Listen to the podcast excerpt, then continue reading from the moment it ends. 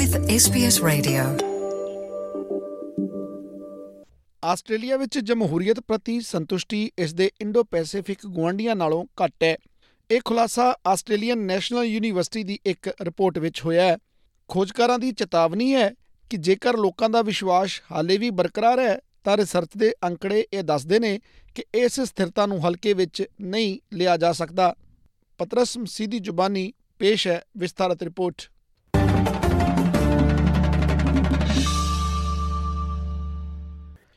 ਬਹੁਤ ਘੱਟ ਆਸਟ੍ਰੇਲੀਅਨ ਆਪਣੇ ਆਪ ਨੂੰ ਸਿਆਸੀ ਸਿਸਟਮ ਤੋਂ ਸੰਤੁਸ਼ਟ ਪਾ ਰਹੇ ਨੇ।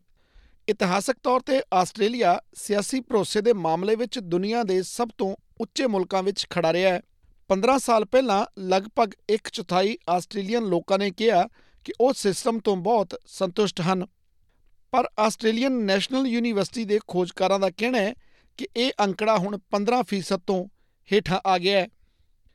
ਅਧਿਐਨ ਦੇ ਸਹਿ ਲੇਖਕ ਪ੍ਰੋਫੈਸਰ ਨਿਕੋਲਸ ਬਿਡਲ ਕਹਿੰਦੇ ਨੇ ਕਿ ਸਿੱਖਿਆ ਅਤੇ ਆਮਦਨ ਲੋਕਤੰਤਰ ਵਿੱਚ ਵਿਸ਼ਵਾਸ ਦੇ ਪੱਧਰਾਂ ਨਾਲ ਸੰਬੰਧਿਤ ਹਨ Where there are really large differences, uh, those with uh, relatively low levels of education are far less satisfied with democracy.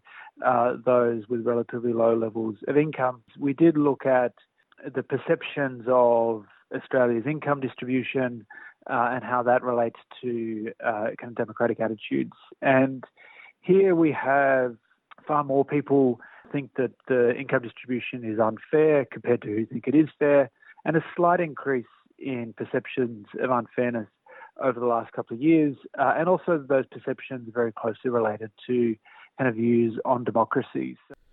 ਇਸ ਰਿਪੋਰਟ ਵਿੱਚ ਪਾਇਆ ਗਿਆ ਕਿ ਜਿਨ੍ਹਾਂ ਲੋਕਾਂ ਨੇ 12ਵੀਂ ਕਲਾਸ ਪੂਰੀ ਨਹੀਂ ਸੀ ਕੀਤੀ ਉਹ ਲੋਕਤੰਤਰੀ ਪ੍ਰਕਿਰਿਆ ਵਿੱਚ ਵਿਸ਼ਵਾਸ ਦੇ ਸਭ ਤੋਂ ਹੇਠਲੇ ਪੱਧਰ ਨੂੰ ਦਰਸਾਉਂਦੇ ਹਨ ਅਤੇ ਸਿਰਫ 67.5% ਲੋਕਾਂ ਨੇ ਆਖਿਆ ਕਿ ਉਹ ਨਿਰਪੱਖ ਜਾਂ ਬਹੁਤ ਸੰਤੁਸ਼ਟ ਹਨ। ਦੂਜੇ ਪਾਸੇ ਯੂਨੀਵਰਸਿਟੀ ਦੀ ਡਿਗਰੀ ਵਾਲੇ 5 ਵਿੱਚੋਂ 4 ਆਸਟ੍ਰੇਲੀਅਨ ਰਿਪੋਰਟ ਕਰਦੇ ਨੇ ਕਿ ਉਹ ਸੰਤੁਸ਼ਟ ਹਨ, ਜਦਕਿ ਪੋਸਟ ਗ੍ਰੈਜੂਏਟ ਡਿਗਰੀ ਵਾਲੇ ਲੋਕਾਂ ਵਿੱਚ ਇਹ ਵਿਸ਼ਵਾਸ ਥੋੜਾ ਘਟਦਾ ਹੈ। ਇਕੱਲੇ ਇਸੇ ਸਾਲ ਸਾਡੀ ਸਰਕਾਰ ਤੇ ਭਰੋਸਾ ਜਨਵਰੀ ਤੋਂ ਅਪ੍ਰੈਲ ਦੇ ਵਿਚਕਾਰ ਲਗਭਗ 51% ਤੋਂ ਘਟ ਕੇ 48% ਰਹਿ ਗਿਆ ਜੋ ਅਗਸਤ ਤੱਕ ਮੁੜ ਕੇ ਸਿਰਫ 44% ਤੋਂ ਹੇਠਾਂ ਆ ਗਿਆ ਹੈ। ਸਤੰਬਰ ਮਹੀਨੇ ਵਿੱਚ ਸੰਯੁਕਤ ਰਾਸ਼ਟਰ ਦੇ ਸਕੱਤਰ ਜਨਰਲ ਐਂਟੋਨੀਓ ਗੁਟੇਰਸ ਨੇ ਪੱਤਰਕਾਰਾਂ ਨੂੰ ਬਿਆਨ ਦਿੱਤਾ ਸੀ ਕਿ ਲੋਕਤੰਤਰ ਨੂੰ ਲੋਕਾਂ ਦੇ ਭਰੋਸੇ ਲਈ ਚੁਣੌਤੀਆਂ ਦਾ ਹੱਲ ਕਰਨਾ ਚਾਹੀਦਾ ਹੈ। Even in democratic countries, uh, because of uh, misinformation, hate speech, polarization, and uh, many other aspects, we are seeing how democracy can be undermined from inside. And so these are two main concerns that we have, and I believe it's extremely important to fight those that are abusing their authority to limit democracy, but also to address the root causes of the loss of trust. ਮਹਾਮਾਰੀ ਨੇ ਲੋਕਤੰਤਰ ਪ੍ਰਤੀ ਲੋਕਾਂ ਦੇ ਵਿਸ਼ਵਾਸ ਉੱਤੇ ਮਹੱਤਵਪੂਰਨ ਪ੍ਰਭਾਵ ਪਾਇਆ ਹੈ। ਗ੍ਰੈਟਨ ਇੰਸਟੀਚਿਊਟ ਦੁਆਰਾ ਪੂਰੀ ਕੀਤੀ ਗਈ ਖੋਜ ਦੇ ਨਾਲ ਇਹ ਸਪਸ਼ਟ ਹੋ ਗਿਆ ਹੈ ਕਿ ਘੱਟ ਆਮਦਨੀ ਵਾਲੇ ਲੋਕ ਮਹਾਮਾਰੀ ਦੌਰਾਨ ਅਸਪਸ਼ਟ ਤੌਰ ਤੇ ਪ੍ਰਭਾਵਿਤ ਹੋਏ ਸਨ। ਪ੍ਰੋਫੈਸਰ ਬਿਡਲ ਦਾ ਕਹਿਣਾ ਹੈ ਕਿ ਮਹਾਮਾਰੀ ਪ੍ਰਤੀ ਸਰਕਾਰੀ ਪ੍ਰਤੀਕਿਰਿਆ ਨੇ ਵਿਸ਼ਵਾਸ ਨੂੰ ਘਟਾਇਆ ਹੈ। I mean, COVID 19 was one of the biggest shocks which we've experienced, and the way in which government responded to those shocks is, is certainly explains some of those differences. And we can see that in a in kind of when we look through time in Australia as well. So early on in the pandemic, when uh, infection rates were low uh, and most of the public health measures were you know, kind of seen to be effective, uh, then confidence in government was quite high. But as soon as there was kind of a, an indication that in terms of the vaccine rollout and, and that aspect of the policy response to COVID, as soon as there was kind of evidence that the government hadn't handled that very well, uh, then that confidence kind of dried up. ਇਹ ਗਿਰਾਵਟ Australia ਨੂੰ ਆਪਣੇ Indo Pacific ਗੁਆਂਢੀ ਦੇਸ਼ਾਂ ਤੋਂ ਪਿੱਛੇ ਰੱਖਦੀ ਹੈ ਜੋ ਹੁਣ ਵੀਅਤਨਾਮ, ਕੰਬੋਡੀਆ ਅਤੇ ਤਾਈਵਾਨ ਤੋਂ ਬਾਅਦ ਚੌਥੇ ਸਥਾਨ ਤੇ ਹੈ। ਖੋਜਕਾਰਾਂ ਦਾ ਕਹਿਣਾ ਹੈ ਕਿ ਵਿਦੇਸ਼ਾਂ ਵਿੱਚ ਜਨਮੇ ਆਸਟ੍ਰੇਲੀਅਨ ਨਾਗਰਿਕ ਆਸਟ੍ਰੇਲੀਆ ਵਿੱਚ ਜੰਮੇ ਲੋਕਾਂ ਦੇ ਮੁਕਾਬਲੇ ਉੱਚ ਪੱਧਰ ਦੀ ਸੰਤੁਸ਼ਟੀ ਦਿਖਾਉਂਦੇ ਹਨ।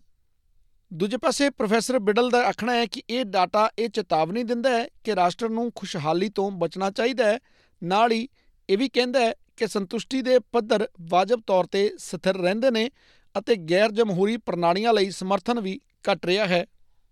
The extent to which people held what you might call anti democratic views There, there's much more positive news. So, relative to the region, uh, Australians are far less likely to think we should get rid of parliament, that we should only have one political party, that the army or military should govern, and we should get rid of elections.